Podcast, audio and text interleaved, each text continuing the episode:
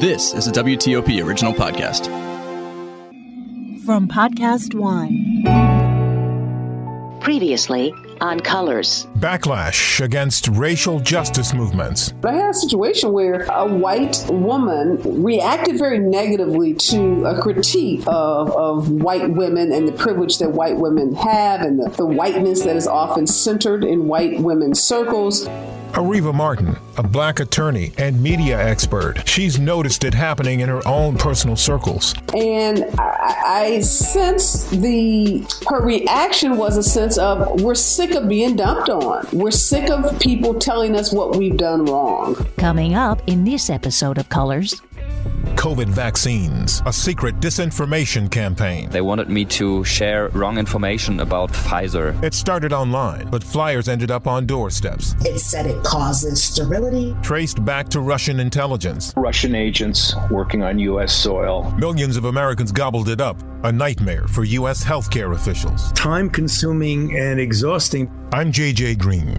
Join me for the COVID Conspiracy Crossover event, a joint presentation of the Target USA podcast and the Colors podcast, featuring the National Football League Players Association, Dr. Anthony Fauci, former FBI and CIA personnel, social media influencers, COVID Conspiracy. We connect the dots between foreign disinformation campaigns and Americans' refusal to get COVID 19 vaccines.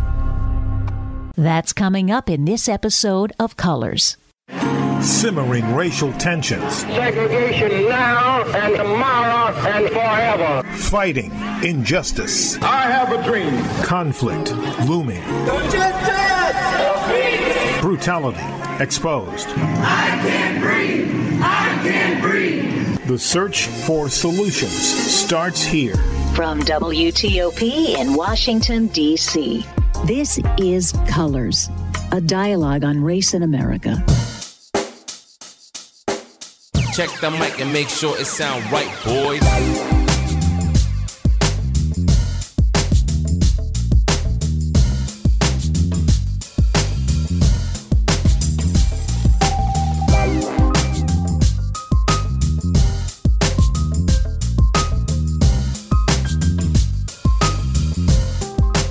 My name is John Echohawk. I'm uh, a citizen of the Pawnee Nation of Oklahoma. I am Susan Goodyear. I am white, I'm female, and I live in upstate New York. My name is Guadalupe Correa Cabrera.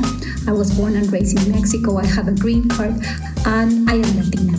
My name is Adam Carter. I am white, and I am from uh, South St. Paul, Minnesota. And I'm JJ Green, and I'm black. And this is Colors. It sound right, boy. Do you know anyone who refuses to get the COVID 19 vaccine? Do you know why? Is it because of religious commitments, concerns about allergic reactions, or something they heard?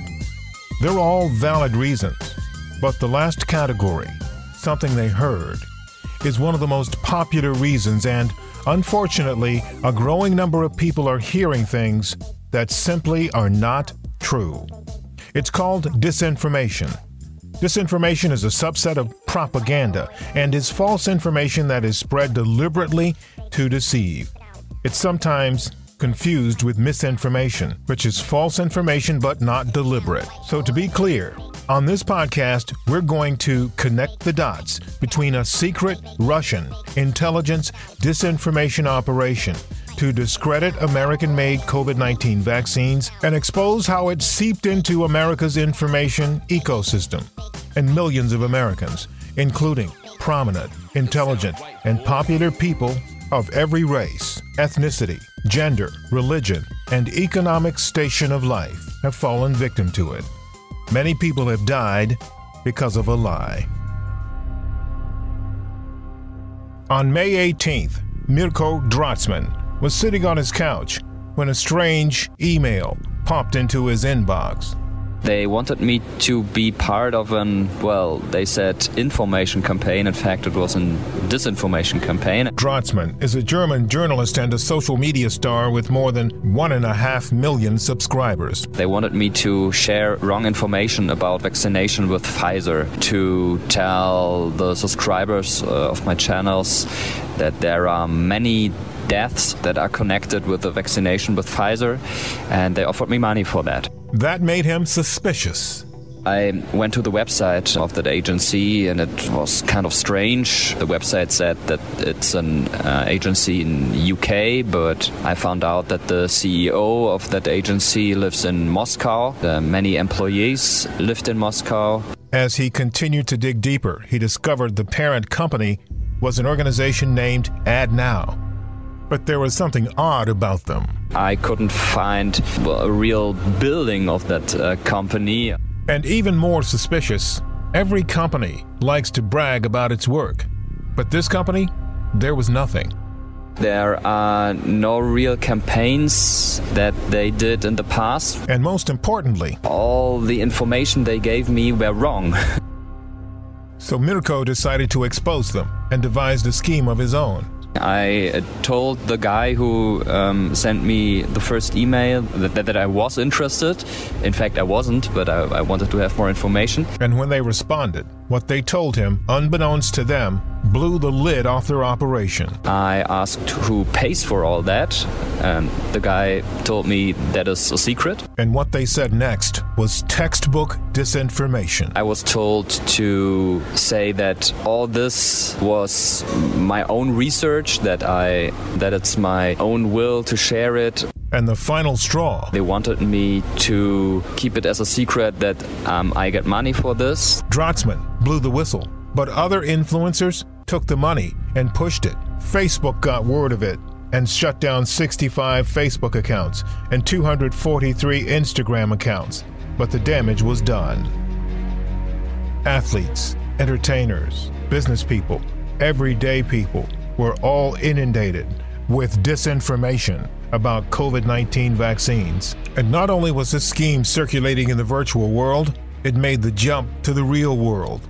On a weekend in early August, flyers turned up on the doorsteps of residents in Prince George's County, Maryland. They were loaded with disinformation about COVID 19 vaccines. The dangerousness of the COVID 19 vaccine. It said it causes sterility. Samantha Williams received a texted image of one of the flyers and was stunned by the disinformation and the quality. I was struck by how well done the flyers appeared. And she immediately knew this was a dangerous piece of literature. I, I was uh, absolutely floored uh, when you know I saw what was being promoted um, to to a neighborhood I thought could least afford any amount of disinformation about the COVID nineteen vaccine.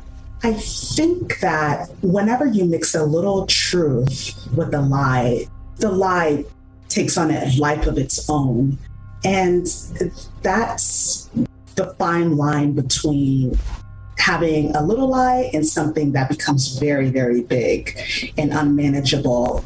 And Williams says the reach of these flyers was substantial. I know that for sure that the flyers were distributed uh, within uh, uh, um, my relatives' uh, high rise development. I can only assume that there are a few thousand families that live there. I have heard evidence um, from other news sources. Uh, a similar flyer was seen in Baltimore. Law enforcement experts say the flyers were a part of a well financed campaign. And while this campaign has an obvious domestic footprint, the similarities between this physical campaign and the virtual campaign used to try to seduce social media influencers into signing on are too striking to ignore. Russia, their game plan is to sow polarization in the United States that's Tom O'Connor, retired FBI special agent. So the question is Does Russia have agents on the ground in the U.S. doing this work? Yes, there are Russian agents working on U.S. soil carrying out what we call covert action campaigns. Robert Baer, former CIA covert operative. The Russians carry out operations, two different organizations do it. One is called uh, their Foreign Intelligence Organization Uh, it's the SVR. It does regular spying. Uh, these people are under diplomatic cover, um, and they work out of an embassy or a consulates in the United States. And then there are other directorates like the FSB, Internal Security, which also operates in the United States. And they don't follow the same protocols. So, for instance, if they have Russian emigres that have connections in Russia, they might use them. The FBI calls it the long tail. So what happens is somebody in Russia is arrested, and if they want to get out of jail, they got to get their relative in the United States to help them. A, a lot of this is done, you know, a lot of this is unwitting. They suspect they're working for Russian intelligence, but they don't really know. It's much more difficult for the FBI to get to the bottom of this. So there are Russian agents that are working on U.S. soil to do various things. What would Russia have to gain from engaging in an operation to spread disinformation about COVID 19 vaccines? Well, number one is they can, it helps divide the American population. I mean, Russia is behind this whole idea, or it certainly supports it, of the deep state, of a CDC being, um, you know, controlled by an elite uh, that that portraying COVID nineteen as a hoax ends up sending more Americans to the hospital and divides them politically. I mean, I've never seen the Soviet Union or Russia this effective in its covert action campaigns, doing so much damage to the United States. That is the thing that so many people just don't seem to understand. When you look at the athletes who refuse to get COVID 19 vaccines, entertainers, and social media influencers, people who have millions of followers who are talking about why they shouldn't get vaccines and why they don't believe in the research and they don't think COVID 19 exists. All of this is pretty much tracked back to that Russian disinformation. Is that right? It, it tracks back to Russian disinformation and it, track, it tracks back to big data because all you really need to do is is have an algorithm and run it through Twitter, Instagram, Facebook. You figure out what people are already tending to believe in, and then you set up websites or, or Facebook postings that encourage them in their beliefs and carry it further on. This this is all done by machine learning. And it's not like one person, the mastermind behind this.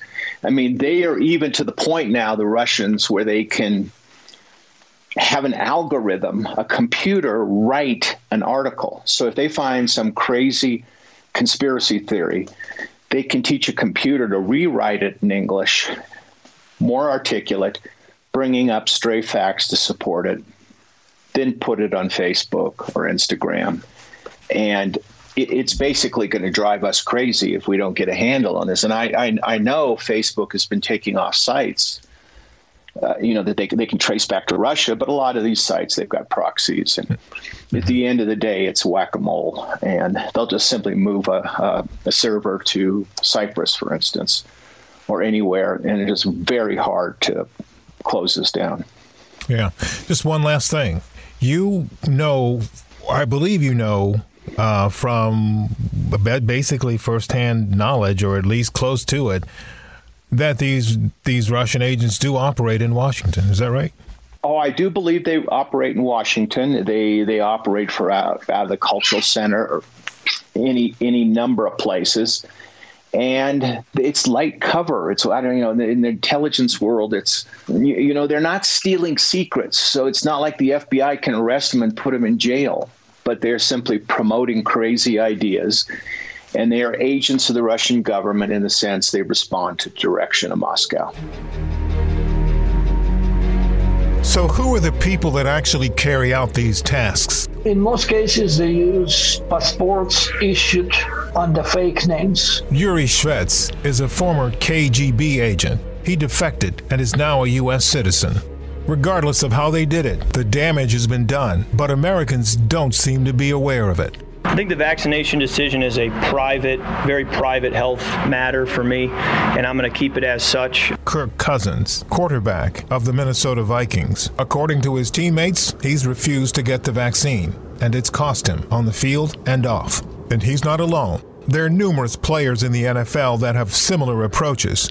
Another Cole Beasley of the Buffalo Bills. He said at one point he'd rather retire than get vaccinated. Agents are being told by teams if they have unvaccinated guys, they will not be given opportunities as of now to be seen in workouts. So once unvaxxed players get cut, they're losing a dream they have worked their whole lives for over a vaccine that has proven to not keep people from contracting COVID as we've seen. It's not clear if Beasley and Cousins are acting on disinformation, but between the two of them, they have almost 1 million followers on Twitter, which makes them them significant influencers. So, how is the NFL handling that? We've dealt with it by really having a zero sum focus on what's true, what's scientifically validated, what can be objectively verified. DeMaurice Smith, Executive Director of the NFL Players Association pushing the truth is only a part of their agenda. And, to your point, um, sometimes calling out just how um, wrong, incorrect, and false some of the allegations are. Not only is disinformation difficult for unsuspecting consumers of it,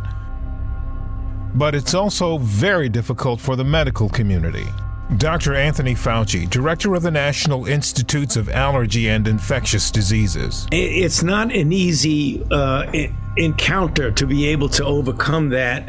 Uh, but the thing that we try to do, and it's it's time consuming and exhausting because the multiplying effect of disinformation in social media is so profound that uh, the thing I find the most effective is the best way to counter disinformation and misinformation is to provide in an orderly manner by multiple reliable sources correct information. I think if you just throw up your hands and say, oh, it's just so crazy, nobody is going to listen to that, you're, you're going to lose that fight because the people who are propagating the disinformation seem to have nothing else to do hmm. but promote disinformation. Whereas the people with the correct information kind of have day jobs. and it's very, very tough to devote such a substantial amount of time uh, to try and counter every single bit of disinformation. So it's almost as if the, the, the, the untruth uh, spreaders are the ones that have a lot of time to amplify that through their social media networks. So we try as best as we can to give science based information uh, to keep up with the pace of the misinformation. But that's not an easy thing to do when you have a lot of other very important things you need to do with yourself. Not only are we journalists asking people like Dr. Fauci how to deal with disinformation, but there are conversations that are going on inside the medical community. For instance, clinical pharmacist Gina Bazemore had a conversation recently with Dr. Fauci about how to deal with disinformation. Dr. Fauci, you were uh, talking about misinformation, and that's something that I can definitely relate to. Working in healthcare, I and my colleagues, we really struggle with how to deal with vaccine misinformation. And at this point, the vast majority of those who are hospitalized with COVID are unvaccinated.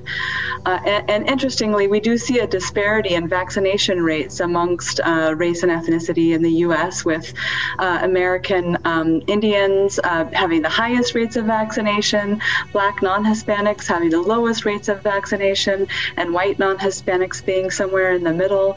Can you talk a little bit about what has been learned about approaching misinformation in various communities and what strategies may have been successful in changing hearts and minds for those who are still hesitant?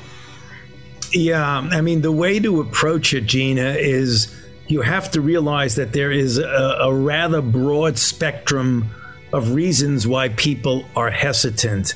Uh, you know, often, uh, I mean, for example, we've worked very hard when uh, the African American community has had hesitancy that goes back to the, the extraordinary, uh, shameful situation uh, of the Tuskegee experiments.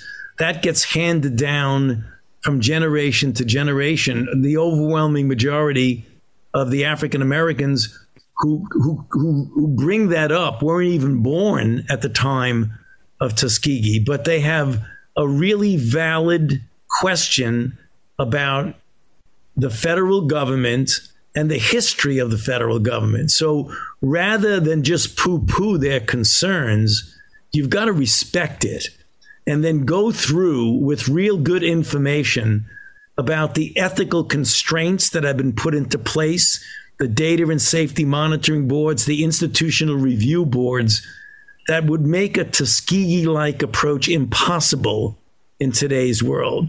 Then you try and get them answers to their valid questions like, you did this too quickly, so there must be cutting corners. It's not safe.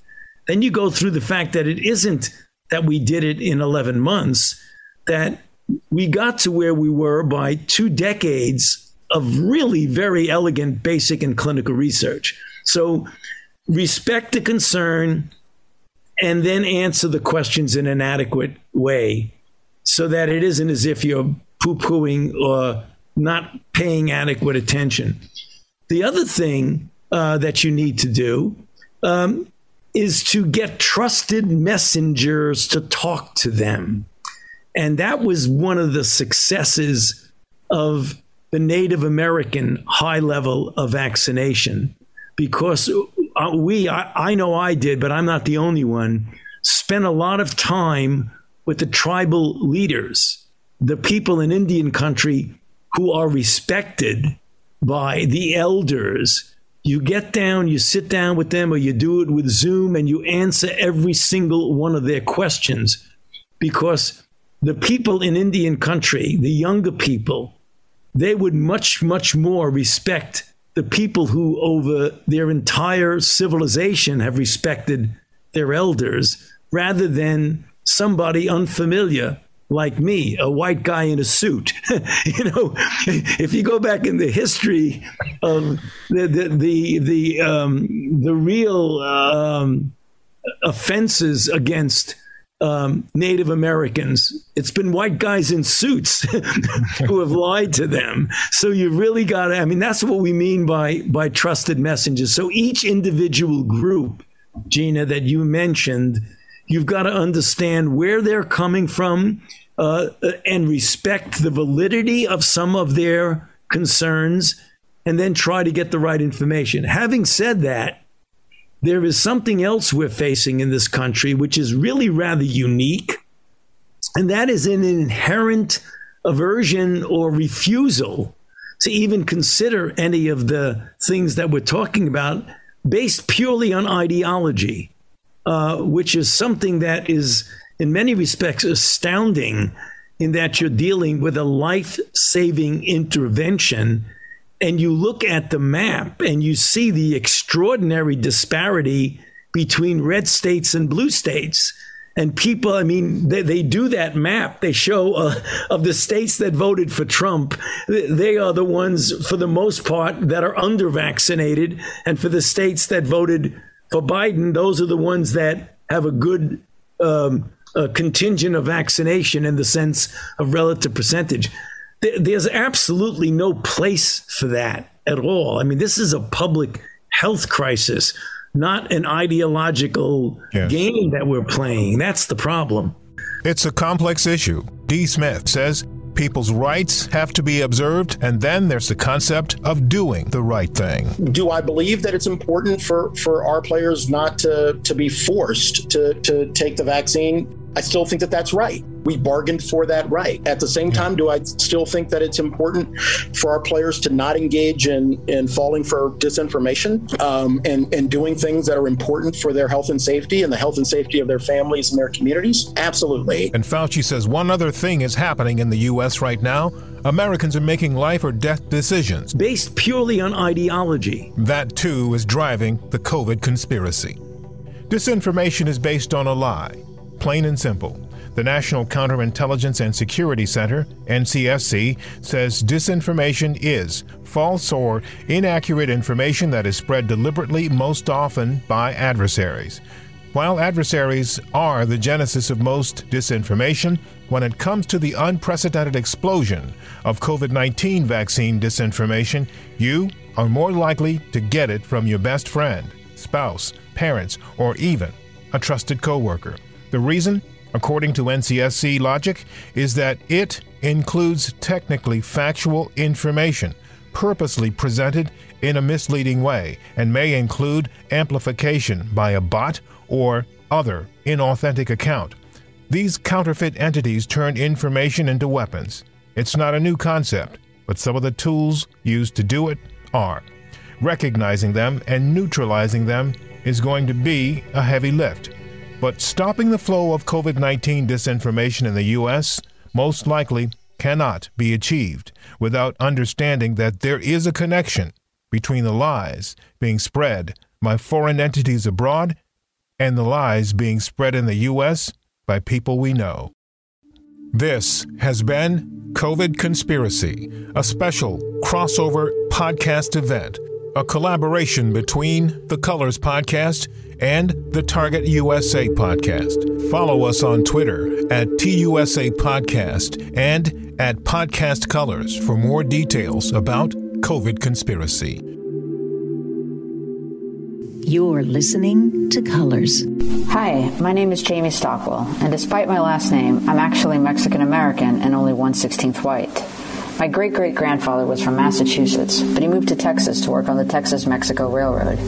Riding a train one day, he met my great great grandmother, Elisa Palacios, a Mexican citizen. My great grandfather also married a Mexican American, so did my grandpa, and so did my dad. My family looks a whole lot like other families in America multiracial, multi ethnic, multicultural. I was raised on the Texas Mexico border, but I live in New York City now. I work as an editor on the national desk of the New York Times. Among other things, I'm responsible for our coverage of race. And in this moment of continued mass protests against police brutality and entrenched systemic racism, of a nation's reckoning with its painful racist past, our work is more important and urgent than ever. We've seen how crucial race is to the stories that shape our lives. The economic fallout of the pandemic, the inequities it has exposed, and the conversations about diversity, inclusion, and equality taking place in companies and institutions across America. They've all underscored the role that race plays in our lives. This is Colors, a dialogue on race in America.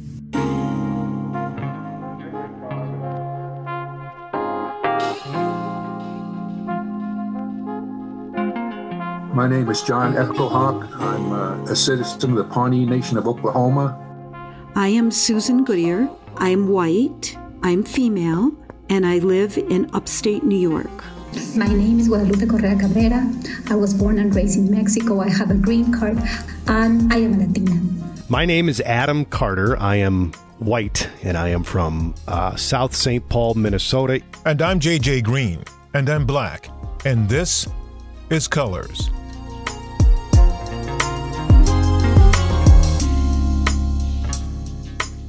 Coming up in our next episode of Colors. I came to the US when I was two months old with my parents, and we came to the US as boat people from Vietnam in 1979. How does that term boat people make you feel? I it makes me feel proud. Dr. Julie Pham is CEO of Curiosity Based, a consulting practice dedicated to helping people realize the power of their own curiosity, and author of the book Seven Forms of Respect. My father was a naval officer um, with the Republic of Vietnam military.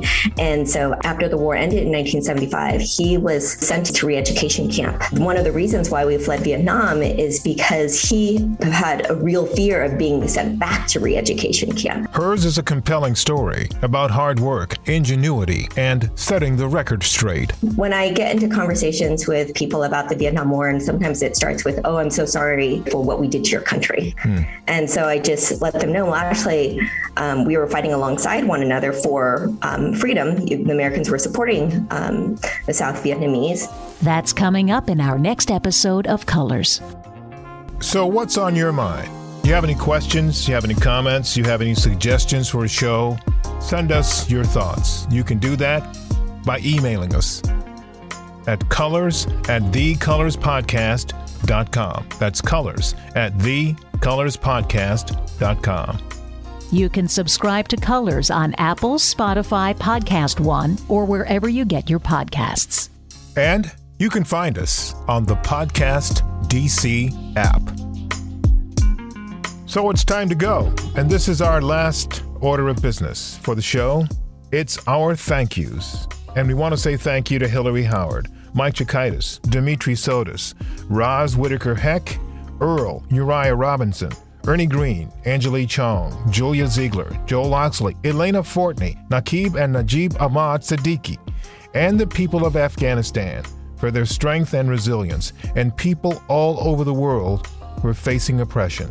Thanks to Melanie McKee, John Simpson, Zeke Hartner, and Terrence Shepard, Dan Shelley, RTDNA. Thanks to Areva Martin and the Special Report Digital Talk Show. Thank you to Cindy Smith.